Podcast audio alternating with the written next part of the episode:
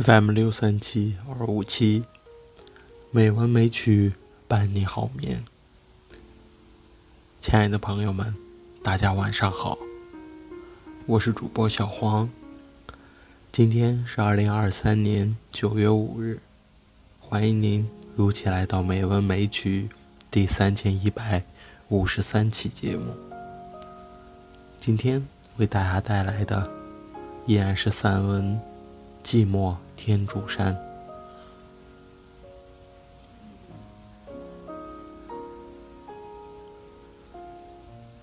王安石一生经历的政治风浪多，社会地位高，但他总觉得平生有许多事情没有多大意思，因此上面提到的这种自修意识，总是一而再、再而三地浮现于心头。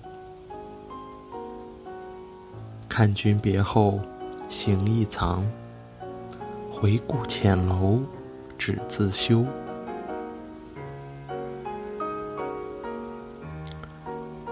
只要听到有人要到天柱山去，他总是诵诗祝贺，深表羡慕。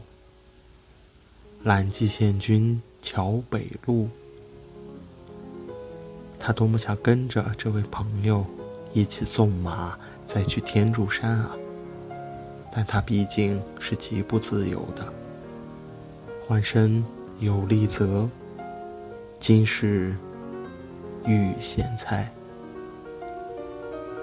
他只能把生命深处那种野朴的欲望克制住，而事实上，他真正神往的生命状态，乃是野心堪如此，浅山归去来。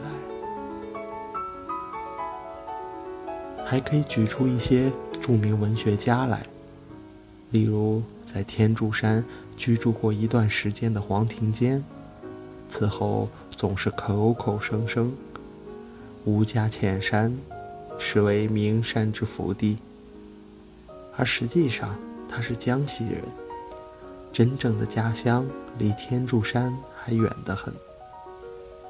再列举下去，有点掉书袋的味道了。就此打住吧。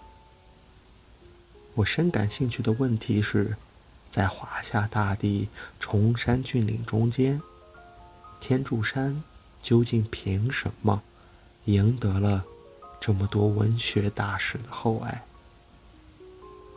很可能是他曾经有过的宗教气氛。天柱山自南北朝，特别是隋唐以后。佛道两教都非常兴盛。佛教的二祖、三祖、回祖，都曾在此传经。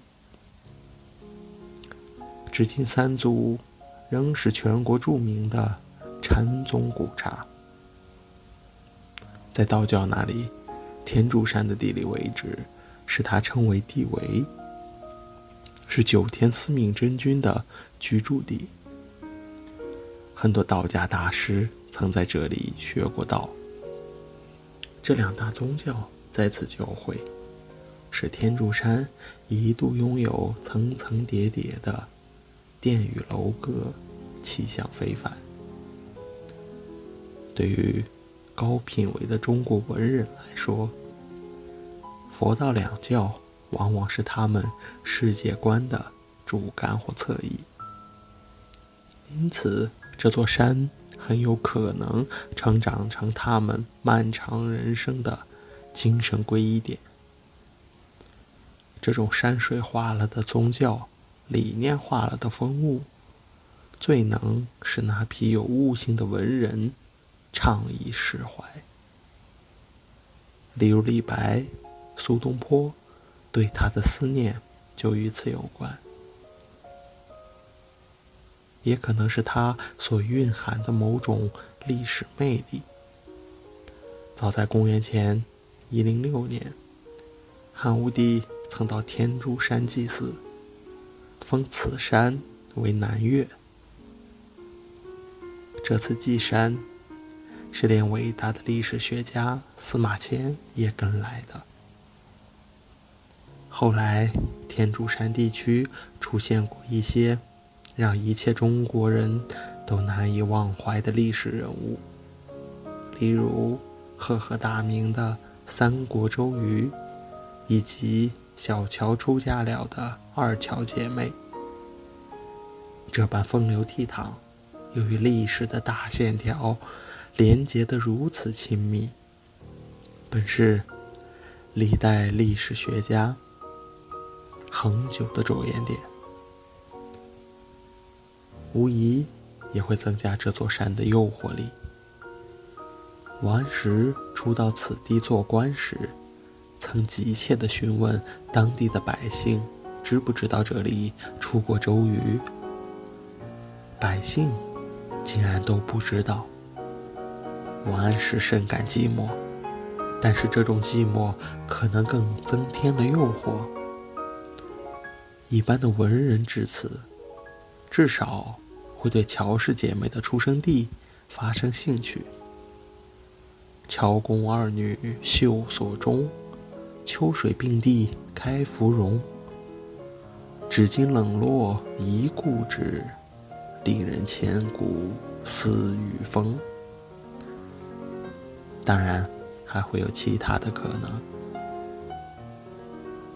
但是在我看来，首要的条件还是它的自然风景。如果风景不好，佛道寺院不会竞相在这里筑建，出了再大的名人，也不会叫人过多的留恋。那么，且让我们进山。